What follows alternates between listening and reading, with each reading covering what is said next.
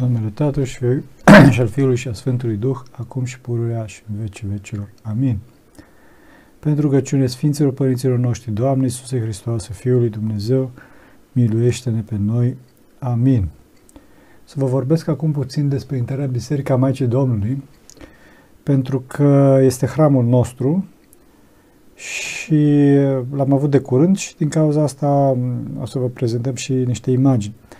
Nu o să vă vorbesc puțin despre, nu o să vă vorbesc despre e, povestea, sau o să spun foarte pe, spur, foarte pe scurt ce s-a întâmplat e, la intrarea în Biserica Maicii Domnului, ci mai degrabă o să mă, o să mă axez pe latura duhovnicească a acestui fapt.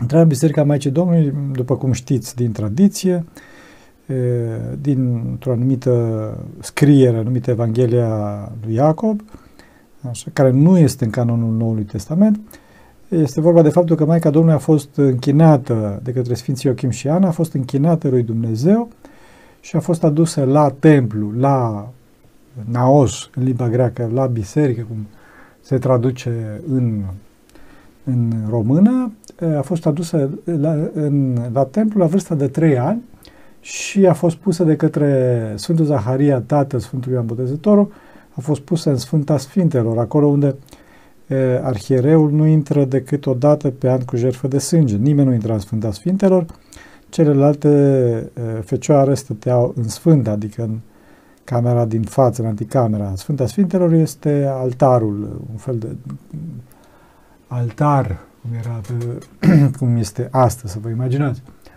E, după cum spuneam, intrarea în biserică a Maicii Domnului este hramul nostru, adică al chiliei noastre și, mm, așa foarte pe scurt, ce, ce este hramul, ce înseamnă hramul. Hramul este sărbătoarea principală a unui așezământ monahal și în clipa în care se serbează protectorul, sau mă rog, protectoarea în cazul nostru, în clipa în care avem hramul, în clipa respectivă este un har foarte special, un har caracteristic și din cauza asta slujbele de hram sunt lungi, sunt mult mai lungi pentru a ne hrăni cu, hramul, cu harul mare al sărbătorii. Cum spuneam, fiecare hram, fiecare sărbătoare își are specificul său. În cazul de față, intrarea în Biserica Maicii Domnului înseamnă renunțarea la viața, la viața care aici pe pământ este în umbra morții după căderea lui Adam. Și deci Maica Domnului a renunțat la această viață în umbra morții și pentru a câștiga, bineînțeles, viața în lumina, sub lumina Dumnezeirii. Deci Maica Domnului asta a făcut și gândiți-vă că era vorba de o, de o fetiță de trei ani și mai ales spune istoria că ea s-a dus de la sine și la vârsta de trei ani a urcat repede de la sine și să intre în templu, nu a trebuit să fie atrasă, să fie momită, chiar dacă erau acolo niște, niște fete, niște fecioare care să o, în caz că Maica Domnului nu ar fi dorit să, să o să o aducă pe Mariam, să o ducă în templu. Dar Maica Domnului, fiind plină de har, fiind desăvârșită, s-a dus singură în templu, atrasă de harul lui Dumnezeu. Deci Maica Domnului a renunțat la copilăria ei, a renunțat la nimicurile vieții acestea, pentru a câștiga totul, pentru a câștiga pe Dumnezeu, pentru a câștiga uh, perfecțiunea, cum spuneam. Acest lucru, renunțarea la cele, la cele pământești pentru cele cerești, se vede, cum spuneam, și faptul că postul nașterii Domnului începe cu oferirea de către o venire ca dar a, a Maicii Domnului, a Fecioarei Curate, a Mariei, către Dumnezeu în templu, adică în casa templului, în Sfânta Sfintelor, nu? care este preînchipuirea altarului ceresc și se termină cu oferirea în dar de către Dumnezeirea Fiului Celui Preacurat pe pământ către noi, către oameni, în casa oamenilor, unde, unde îl, bineînțeles, pe el așteaptă alt altar, aici pământesc, altarul pământesc, care este crucea, bineînțeles. Deci vedem că dacă postul începe cu ofranda, cu darul, darul oamenilor uh, către Dumnezeu, menirii către Dumnezeu, se termine cu darul Dumnezeirii, cu răspunsul la darul, darul oamenilor, cu darul Dumnezeirii către om, care este însuși Dumnezeu, Fiul Său. Bineînțeles, dacă în primul caz rezultatul este viața, adică în Dumnezeirea, în al doilea caz rezultatul este moarte, adică crucea, datorită faptului că omul este o ființă căzută, este o ființă distorsionată, adică o ființă plină de ură. Deci asta este semnificație, o semnificație tainică a postului nașterii Domnului. Acum, ceea ce este foarte interesant aici este faptul că, cu toate că Maica Domnului era atunci, bineînțeles și este și acum, și mai ales acum, este mai presus de toată zidirea, în urcușul său către Dumnezeu este izolată, deci era izolată de toate cele ce trag în jos, de toate cele ce pot să, să o distragă, să puteau să o distragă de la singura țintă adevărată a fiecare dintre noi, care este, după cum spuneam, îndumnezeirea. Bineînțeles că noi astăzi suntem foarte departe de acest comportament, adică Maica Domnului a fost zăvorâtă, a fost o super ascetă, da? și noi astăzi dorim să ne expunem la tot felul de tot felul de centri de plăcere, la tot felul de știri, la tot felul de e, e, senzații, astfel încât să e, ne găsim fericirea. Bineînțeles că fericirea nu ne găsim, în Dumnezeu nu ne o găsim în acești centri pământești de, de atracție, ci din contră în evitarea acestor centri, după cum vedem în cazul Maicii Domnului, care a fost singură, trăia în Sfânta, Sfânt, Sfânta Sfintelor. E, și mai ales gândiți-vă că acest lucru s-a întâmplat, a rânduit uh, pronia, a rânduit purtarea de grijă lui Dumnezeu cu Maica Domnului, care a fost plină de har, nu? deci a fost uh, persoana perfectă. E, cu atât mai mult, uh, cu atât mai mult uh, în cazul nostru. De, și alt, alt lucru ca să, ca să lămurim este vorba de faptul că Maica Domnului, mare atenție, Maica Domnului când, spun că a fost, când spunem că a fost uh, persoana perfectă, Faptul înseamnă că a fost isih, cea mai isihastă ascetă din lume, cea mai desăvârșită, nu? Sfântă. Deci nu a fost, nu vă imaginați că a fost o fetiță care nu știa multe, multe adică nu cunoștea și așa mai departe. Din contră, luminarea minții sale și cunoștința sa depășea și depășește, bineînțeles, cu mult tot ceea ce ne putem noi imagina despre acest lucru. Da? Și cu toată, cu toată această super cunoștință cu toate acest plan existențial deasupra oricărui lucru care putem imagina, cu toate acestea, Maica Domnului s-a izolat și mai ales din cauza acestei ignoze, din cauza acestei cunoașteri, Maica Domnului s-a izolat de această lume, după cum cineva se izolează în clipa în care se maturizează, se izolează, dacă doriți, de e, jucăriile copilăriei. Bineînțeles, dacă se maturizează omul respectiv. Pentru că astăzi, mă rog, trăim o societate de, suntem o societate de imatur datorită faptului că există foarte, foarte multă plăcere în societatea noastră. Deci, Maica Domnului Sfânta Sfintelor, datorită ascezei sale, a ajuns, a ajuns să-și desăvârșească starea sa fără de păcat, pentru că Maica Domnului trebuie să știți că nu a avut niciun păcat, n-a păcătuit niciodată, nici măcar cu uh, gândul. E, lipsa, lipsa oricărui păcat, or, oricare plăceri păcătoase, ca roda așeze sale Sfânta Sfintelor și a întregii vieții sale, deci lipsa oricărei distorsiuni, oricare fisuri, oricare slăbiri existențiale, a permis puterii Dumnezeirii să se manifeste plenar, adică în toată forța ei, prin fecioară și să se nască din aceasta, împletindu-se cu oamenii, adică cu, cu, cu, cu persoana Maicii Domnului. Și prin, prin ea, da, cu noi toți, cu zidirea și cu spațiul și cu timpul. Deci, pentru prima dată, Dumnezeu intră sub timp. Da? A intrat sub timp și s-a sălășluit între noi, deci am putut să-L vedem și asta a fost un lucru fenomenal, pentru că Dumnezeu, de fapt, a făcut o metanie de la cer la, până la pământ, nu? dându-ne posibilitatea să-L scuipăm, bineînțeles, în cap, ocazie pe care, desigur, noi nu am ratat-o. El însă a răbdat toate. Domnul a răbdat toate, a coborât pe pământ pentru dragostea noastră și mai ales pentru dragostea Fecioare, pentru dragostea Maicii Domnului, care Maica Domnului s-a suit la cer ca să-l tragă de acolo, bineînțeles, tot cu ajutorul său. După cum vedem în Vechiul Testament, când uh, împăratul Ezechia, când a fost uh, atacat Ierusalimul și era într-o situație critică de către uh, foarte mândri și hulitorii cotropitori, în clipa respectivă, împăratul Ezechia, în, în disperare de cauză, își ridică mâna către cer și spune, Doamne, cu mâna aceasta care nu s-a ridicat asupra niciunui om, te implor, te rog, coboară și ne mântuiește pe noi. Bineînțeles, Dumnezeu s-a coborât și a mântuit, dar era vorba de o mântuire în principal trupească, prin, nu știu dacă știți, minunea care s-a întâmplat atunci în fața porților Ierusalimului, a venit un înger și a distrus uh, câte 100, 100, 100, mai mult de 150.000 de soldați asirieni.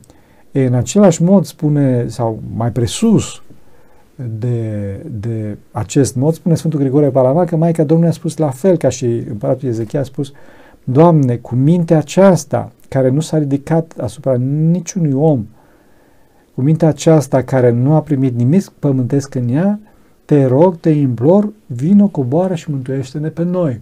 Dar, bineînțeles, din, în, în acest caz e vorba de mântuirea adevărată, mântuirea duhovnicească, mântuirea întregii personalități a omului. E, după, cum, după cum am spus, mai că Domnul a stat în Sfânta Sfintelor, adică în camara, în sala unde înainte de robia babilonică era chivotul legii, nu știu dacă știți? Așa, pentru că ea însăși trebuia să devină chivot a legii cele noi. Adică trebuia să devină cămara, o daie însuflețită în care urmează să se lășluiască Domnul, adică dătătorul legii. Deci este, după cum vedeți, o înduhovnicire a legii cele vechi prin Maica Domnului, prin Fecioară, adică prin cineva care este curat, care este străin de orice plăcere păcătoasă, plăcere trupească, da. Pentru că Dumnezeu, bineînțeles, locuiește în lumina cea neapropiată, după cum spune Sfânta Scriptură, cuvenit, bineînțeles, era ca și Maica sa să nu fie văzută în perioada sa de pregătire pentru naștere, pentru nașterea lui Dumnezeu, cel care, după cum spuneam, locuiește în această lumină.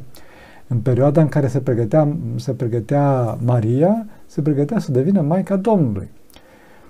După cum vedeți, Dumnezeu, ca să-și păstreze, dacă doriți, curăția sa, cu toate că, bineînțeles, Dumnezeu nu are nevoie de așa ceva, dar face acest lucru ca să ne arate nou exemplu, să ne dea nou exemplu. Să ne dea nou exemplu, ne arată că trebuie să ne separăm de lume, să ne separăm de mâzga grijilor, să ne separăm de această avalanșă a informațiilor pentru a ne menține mintea curată, a, a, a ne lumina mintea de harul uh, cunoștinței dumnezeiești, pentru că harul întâi de toate este cunoștință iubitoare. E, și deci asta este încă un motiv pentru care Maica Domnului a stat în Sfânta Sfintelor. Bineînțeles că și la, la fel și noi trebuie să ne pregătim pe cât uh, posibil să-L naștem pe Dumnezeu în inimile noastre. Bineînțeles, nu prin unirea firilor, cum a fost, uh, cum mai Maica Domnului putea să facă așa ceva. E, e sigur că Maica Domnului a făcut asta, a fost o minune, care această minune va fi irepetabilă în toată istoria omenirii, nu, a, nu s-a întâmplat nici înainte și nici după nu se va mai întâmpla. Ci noi trebuie să naștem pe Dumnezeu în a inimii noastre, după cum există expresia foarte cunoscută, bineînțeles fiecare dintre noi după asceza noastră, după când ne putem strădui, bineînțeles că această asceză este dată, trebuie să știți, de intensitatea iubirii noastre de Dumnezeu, de, de, de cât de mult îl iubim pe Dumnezeu și de povățuirea duhovnicească pe care o avem. Înțelegeți? Deci trebuie să avem, să avem grijă să avem un povățuitor duhovnicesc și să ne, să ne creștem zelul să nu uităm să iubim pe Dumnezeu, pentru că societatea în care trăim este o societate care ne împinge înspre a uita, înspre a uita să iubim. Spre a uita să iubim. Nu trebuie să uităm niciodată să iubim. E, și în clipa în care, în clipa în care ne, ne străduim să, să ne curățim, să, să, să pregătim e, a, această iesle, astfel încât să-L naștem pe Dumnezeu înăuntru nostru, în clipa respectivă Dumnezeu va veni și ne va lumina cu harul Său toată existența noastră și astfel, astfel uh, vom, ne vom găsi fericirea. Eh, dacă Maica Domnului e, uh, uh, s-a hrănit în Sfânta Sfintelor cu hrană îngerească, netrupească, înțelegătoare, noi, bineînțeles, care suntem mult mai trupești, să încercăm măcar să ne înduhovnicim puțin hrana, adică să ținem postul, deci postul care e rânduit, postul nașterii Domnului și, bineînțeles, și celelalte posturi și dincolo de, de, de ne, ne înduhovnici în hrană și ținând post, adică abținându de la carne și de la celelalte, dar și mâncând cu mulțumire.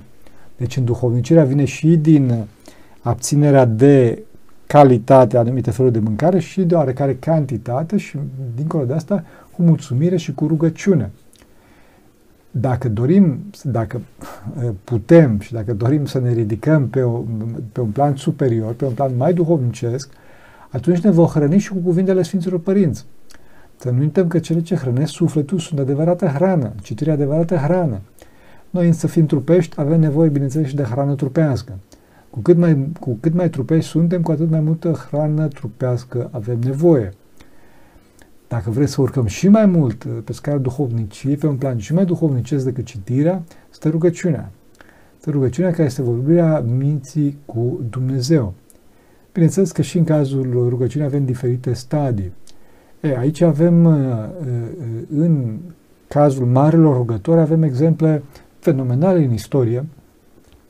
De exemplu, dincolo de Maica Domnului, vedem pe Sfânta Maria Egipteancă, care cu trei, cu trei pâini de, de secare, dacă nu mă înșel, sau de ors, a stat nu știu câți zeci de ani, a trăit nu știu câți zeci de ani în, în deșert. Și în clipa în care a venit Sfântul Zosima, ea nu era hămăsită, din contră, ea era cea care, din punct de vedere duhovnicesc, îl, îl domina pe Sfântul Zosima și când Sfântul Zosima i-a dus mâncare, a întrebat-o dacă a mâncat ceva, i-a spus nu, nu există nimic în deșert și când Sfântul Zosima i-a dat o întreagă porție de mâncare, ea a luat doar trei boabe, doar trei semințe și a spus că destul îmi este acestea, îmi sunt acestea cu Harul lui Dumnezeu.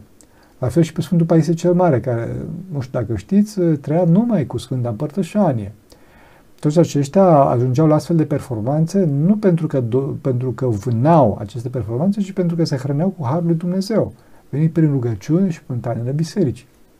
Să știți că până astăzi sunt sfinți care au ajuns la un astfel grad înalt de înduhovnicire, nu numai în vechime. Țin minte o întâmplare cu Sfântul Paisie, care ne povestea că în postul Paștelui, la sfârșitul postului Paștelui, după florii, după uh, privegherea de flori, s-a dus dimineața în bucătărie și mijeau primele raze de lumină în bucătăria Sfântului, acolo la chiliele, și într-un colț a văzut că licăreau doi ochi și a crezut că este motanul. Mahmud, Sfântul Paisie, dădea nume animalelor și mai zis niște nume așa foarte drăgălașe și văzând ochii care le căreau într-un colț al bucătăriei, crezând că este montan, mai Mahmud, ți rușine, am dat buzna în bucătărie, pleacă de aici. E, și în clipa respectivă, din direcția ochilor, se aude o voce stinsă, care a spus, Sfântul a spus, Părinte Paisie, dăm ceva de mâncare, te rog frumos, că de la începutul postului n-am pus nimic în gură. N-am pus nimic în gură. Deci omul trăise aproape 40 de zile fără să mănânce absolut nimic. Fără, fără să mănânce absolut nimic. E, și Sfântul Paisie ți minte că spunea, este vorba de cineva pe care îl cunoașteți și voi. Știți și voi cine este. Dar nu spun cine e ca să nu-i fac pagubă. Să nu-i fac pagubă. Da? E, cunoscând aceste exemple, să ne cunoaștem neputința noastră, însă să cunoaștem și nevoia de, a, nevoia de a urma aceste exemple. Trebuie să intrăm și noi în biserică pentru a naște pe Hristos în inimile, în inimile noastre. Să ne ajute Maica Domnului, să avem Crăciun fericit, vă rog să mă iertați. Pentru că cine Sfinților Părinților noștri, Doamne, să Hristos, Fiul lui Dumnezeu, miluiește pe noi. Amin.